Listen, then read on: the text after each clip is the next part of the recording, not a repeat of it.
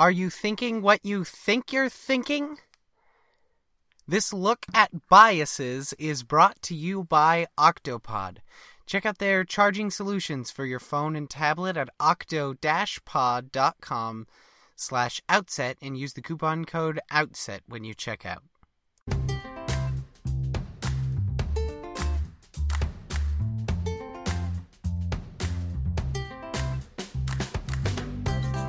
From Outset, I'm Benjamin Green, and this is Second Look, the show where we pause and re examine ideas and issues in politics and culture. And this week, we are talking about something that irks me more than a lot of other things do in civil discourse, and I think it's um, an interesting topic, and that is biases.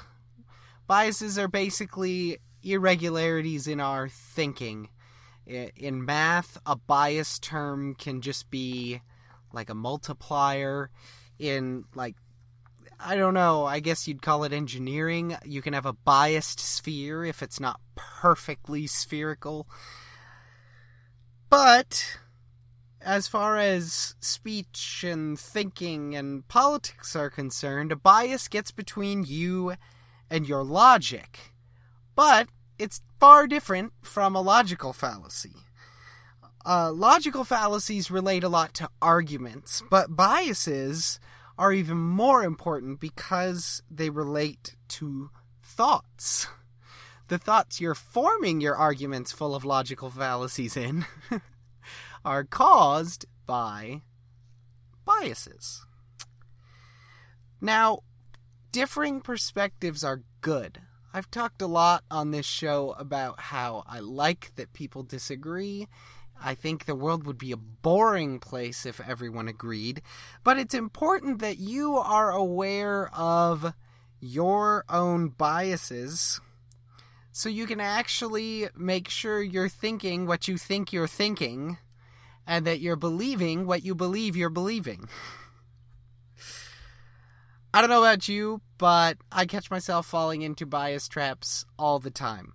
And um, it's always really frustrating to me, especially especially as concerns politics, when I catch myself looking at an issue not based on the evidence, just based on weird preconceived notions and other stuff. Now, when I decided on this topic for the episode, I didn't quite know what I was getting myself into. I just, for a quick, broad search, I went on Wikipedia, and there are just dozens and dozens of cognitive biases. Um, I stopped counting after a hundred. I, I couldn't believe how many different ones there were, and the the one my my favorite named one that I saw was the IKEA effect which is that you take pride in something that you played at least like at you you at least played a part in building it. You tend to be prouder of those objects regardless of their quality. So IKEA, you get like cheap furniture. It's not terrible quality, but but you get what you pay for.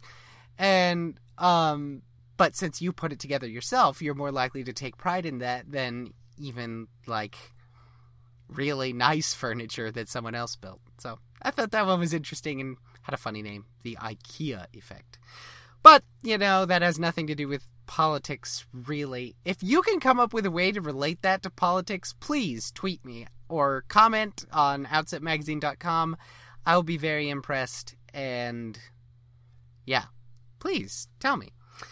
But Today, I'm just going to step through some common biases and point out how they affect political discourse, especially in the United States, and how they might be affecting the way you think about what you think. So, first up, one you probably already know about, but is arguably one of the most if not the most widespread cognitive biases, is the confirmation bias. And that's you see what you look for. In in short. So right now, I chose not to talk about it this week because I don't believe in politicizing tragedies. But right now, there's a debate raging on gun control. And those who are in support of gun control tend to see uh, evidence supporting gun control and reject evidence that would undermine gun control. And those against gun control tend to see evidence and reject evidence in in a similar manner. The evidence that supports their beliefs, they're likely to believe as good, strong evidence, and then evidence that doesn't support their beliefs, well, they tend to just, you know, hide it under the mental rug. And this, like, aside from in political debates, this really manifests itself in politics um, as far as candidates are concerned.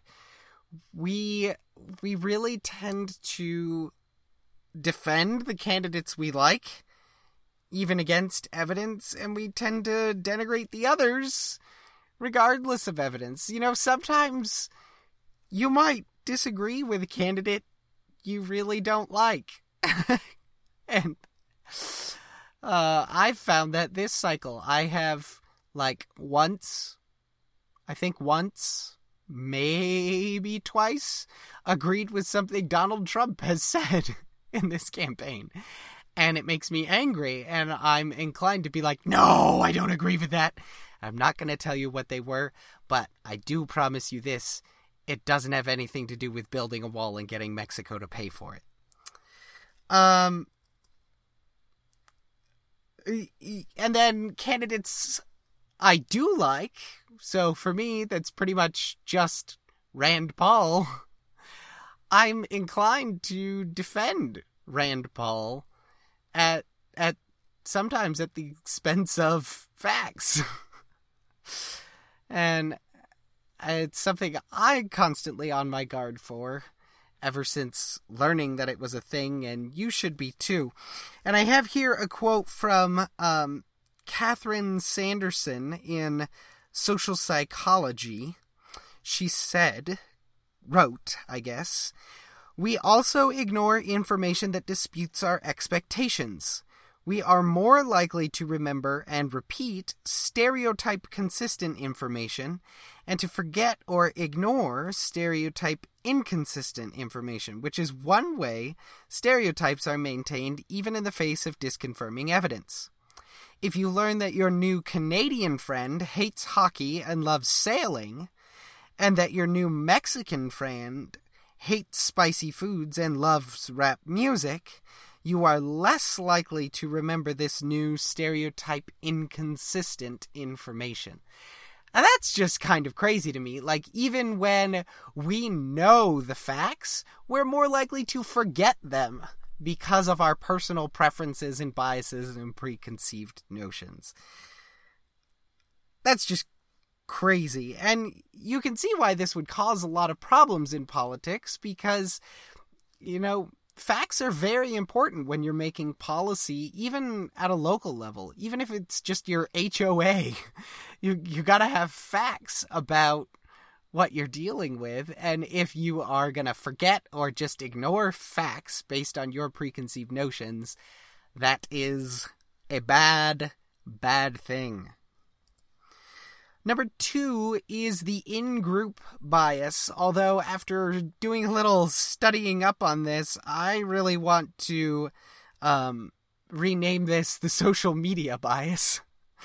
Uh, but we can't because, you know, it's more expansive than that. But th- this bias really speaks to our inner tribal nature, and it's exacerbated by social media and very obvious there. But it even happens in in face to face everyday life, you trust those in your group and distrust those outside. Think about your political affiliation. Are you more likely to trust someone based on the little letter that follows their name? I, for a long time, I would have to say yes to that. I've been working just really the last month working really hard to try and stop doing that and and stop judging people based on their political affiliation and judging them based on what they're saying and doing. And it's made quite a difference in, in my life. For one thing, I've been more optimistic politically, but that's a story for another time. Um, in group bias. This is actually scientifically documented. And if you're like me, you're saying? No way, but yes way. I I found an article in Science magazine. It it's a journal, and the let me just read you the title of this study. The neuropeptide oxytocin regulates parochial altruism in intergroup conflict among humans. Needless to say, I didn't make it past the abstract, but I did pull this quote from the abstract of this study, and that is Results showed that oxytocin drives a, quote, tend and defend response in that it promoted in group trust and cooperation and defensive but not offensive aggression toward competing outgroups. Now, what that says to me is that we are not only are we more likely to agree with those who are in our friend group and circle of influence, we're actually feeling attacked by people who disagree with us. Now, just think about that for a second. How often does it happen in politics that someone on one side accuses someone on the other side of attacking them? Uh, sometimes this just seems flat out ridiculous, but maybe we should stop being so hard on people for feeling attacked. It, it's scientific, where did that word even come from? Scientifically documentable that you get defensively aggressive toward competing outgroups. I, that, that just totally blew my mind when I read that. Oxytocin causes you to feel attacked when people disagree with you who when when people who aren't part of your group disagree with you. All right then the next one is self-serving bias. Now this one if you are a college student like i am you run into this one all the time way too much. And that is that you take personal credit for your successes and you blame others for failures. Now, I said this is the college student's bias. It happens all the time with professors. Oh, she just hates me, so she gives me these bad grades. And uh, when in reality, you might just have done the assignment wrong or taken the test poorly, and then, oh, I aced this test. Yes, I knew all the material so well. When really, you might have just gotten lucky that day, and and you might not even be realizing that you are uh, putting these the these motivations behind your professor or these uh, I guess causes within yourself for success because your brain just kind of does that for you. This is a measured bias. And on top of being the college student's bias, it can be called the politician's bias because, I mean, we hear this all the time. Nobody takes responsibility in politics anymore. We, we like to jump on the train. We, meaning politicians, like to jump on the train for for things that are popular and take credit for those things and then blame other people if their plans ever fail. I don't want to be too mean spirited here, but I mean, one name keeps coming to my mind, and that's Ted Cruz. He he really uh, he blames the Republican leadership when he's not able to do exactly what he wants in the Senate. And then he takes credit for things that maybe he didn't even necessarily accomplish. And really, it just makes you look a whole lot more phony to those who are outside and looking at you. And that's actually, I think, part of the problem with politicians today, especially in the United States. I don't know much about politics in other countries, so if you're listening and you're from another country, awesome. Thanks so much for tuning in, but I'm talking about the US. Um, also, another place where this is super common is car accidents. Have you ever noticed? I, I don't know if you've ever been at the scene of an accident. Um, I actually had a weird experience one day on the way to school. An accident happened right in front of me, and um, my dad stopped and was helping out, and and both people were saying it was the other person's fault. Well, you know, one of them's right and one of them's wrong, but they both feel like they're right and the other person's wrong. Um, you we can't all be right all the time. We can't all be successful all the time. and everyone else can't always be wrong or failing all the time. And I have a couple quotes here. They're a little longer and they're from uh, I guess just psychology textbooks. I found these online. By the way, for all the things that I'm citing today, you can find them in the show notes at outsetmagazine.com. Um, this one is from Psychology, a Student's Handbook. Quote, there is strong evidence for the self serving bias. It has the advantage of encouraging us to persevere even when things are going against us. For example, unemployed workers are more likely to find work if they exhibit the self serving bias and avoid attributing their failure to obtain a job to their incompetence or lack of skill. So there's an interesting perspective. And then this from Psychology Concepts and Applications. The self serving bias is widespread in Western cultures, such as the United States and Canada, but it's much less common in East Asian cultures, such as Japan, China, and Taiwan. Unlike Americans, the Japanese tend to attribute their successes to luck and their failures to lack of ability or talent. The self serving bias may be embedded within a cultural ethic in the United States and other individualistic cultures that place a premium on self esteem. So, how about that? American culture is inside your head thinking for you. Craziness. Well, hey, I have one more for you today, but before I get to it, I do just want to mention again our sponsor, Octopod. They really make great products if you've if you're going to be going to Disneyland or anything like that, you're going to want to have your phone with you, but what if it dies halfway through the day? Youch. Not good.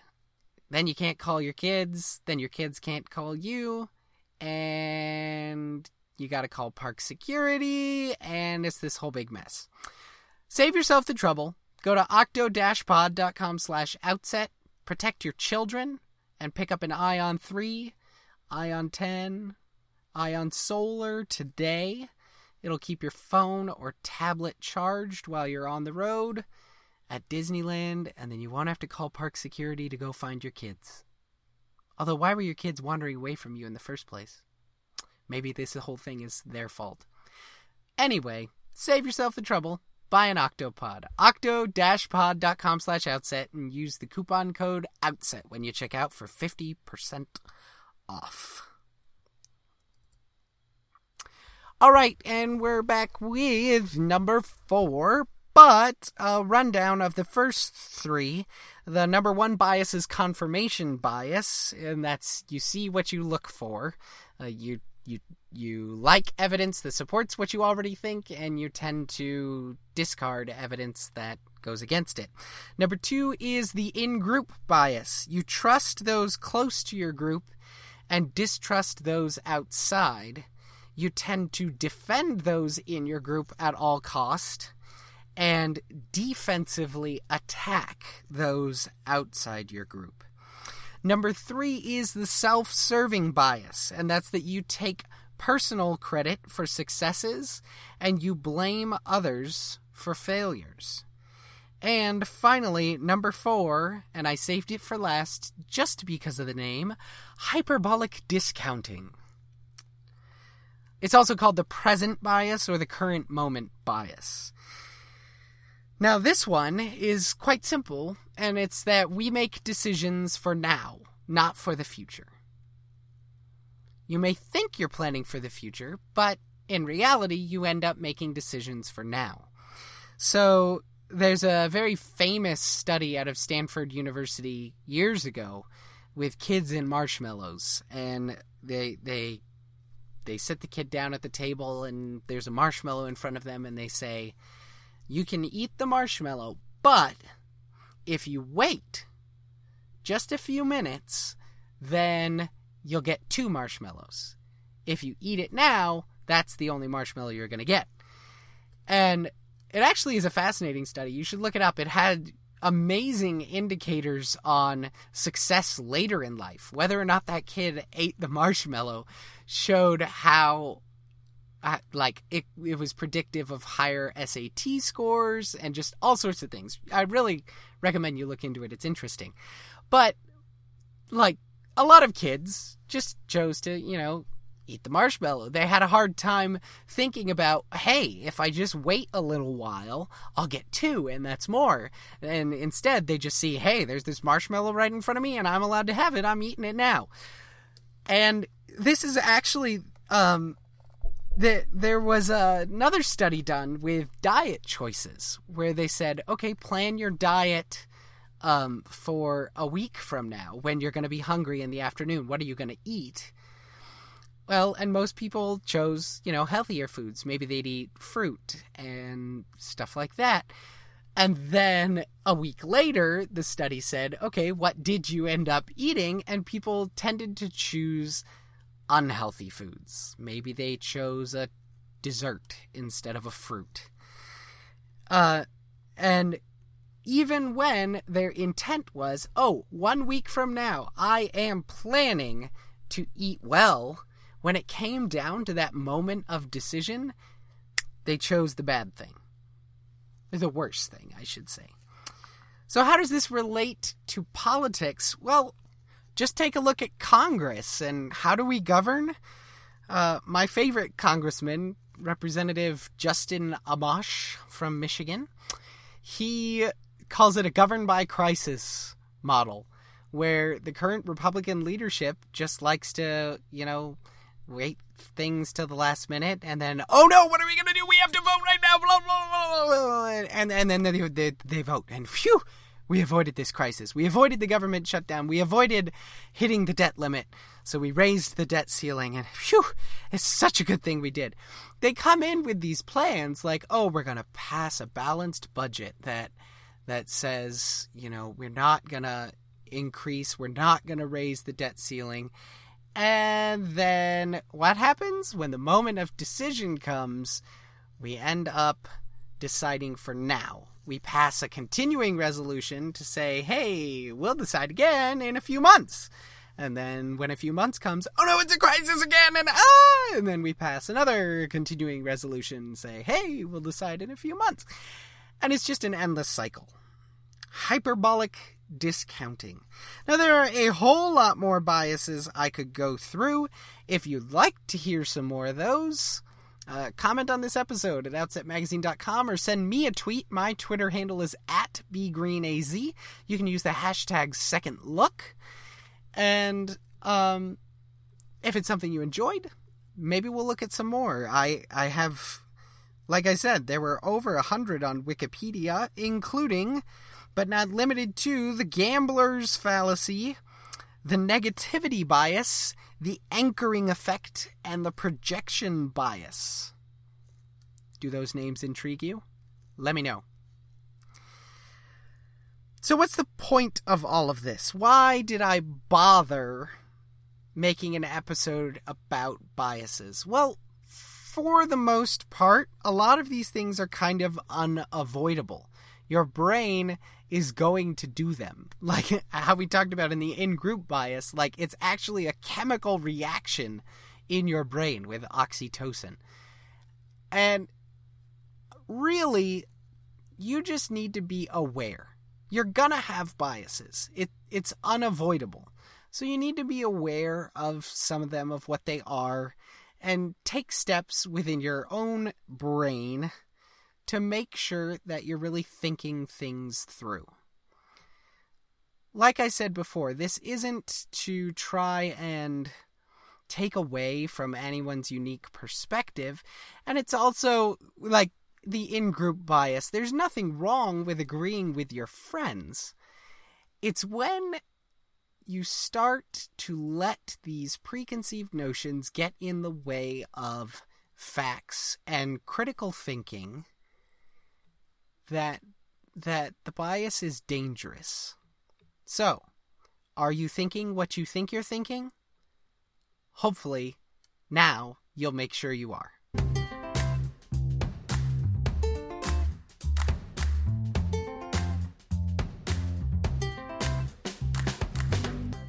I really hope you enjoyed today's episode of Second Look. Tweet me what you thought about it. Like I said a minute ago, it's at bgreenaz. You can use the hashtag Second Look if you want. Also, make sure you give a follow to my awesome editor, Stephen Perkins. You can find him on Twitter at Stephen with a PH underscore Perkins. And of course, you're listening to this from Outset, which you can find online at outsetmagazine.com or on Twitter at Outset Magazine. We just launched a brand new podcast called Young Guns. Make sure you check that out. You can find all of our Outset podcasts in iTunes, where you can subscribe so you don't miss a single episode, and make sure you rate it five stars because that helps us out a ton. And I just want to remind you finally that what we are all about here at Outset is speaking out for what you believe in. So, until next week, have a great time and speak out.